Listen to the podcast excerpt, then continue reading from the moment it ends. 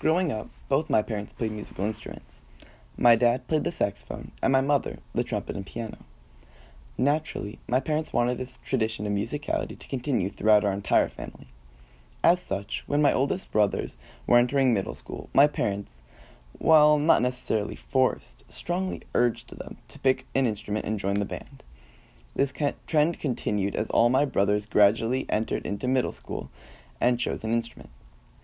By the time I was in second grade, I was the only one in my family who wasn't playing a musical instrument. At the time, I recall being oddly upset by this fact, despite knowing that no one in my family had begun playing music until they were in middle school.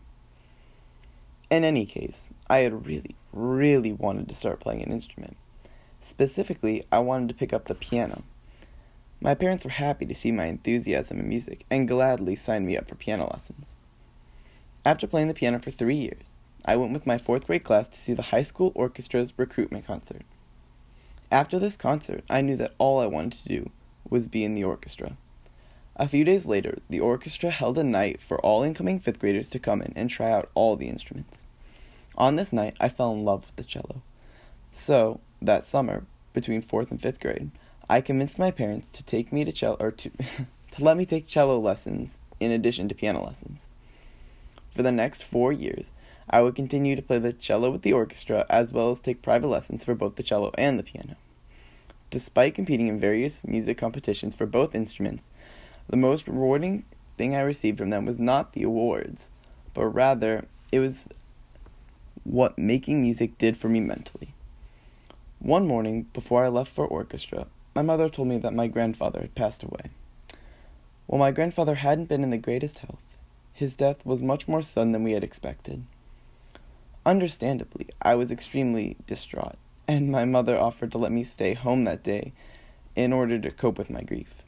Instead, I urged her to let me go to orchestra and, after that, school. In spite of how upset I was going into orchestra, the experience of simply losing myself in the music was extremely cathartic. From this point on, music has been my coping method for all different forms of emotions. Whenever I'm sad or upset, I have found that playing a slow and sad piece of music on any instrument, although I usually prefer to use the cello, is extremely beneficial.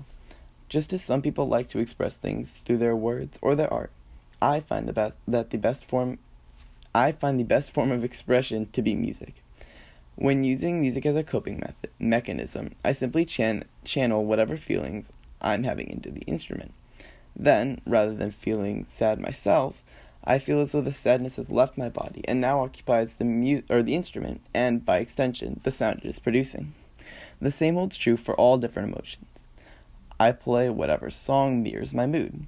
In this way, music has become a huge part of my life and one of the best w- and one of my best ways of dealing with emotions. So I say, thank you for the music.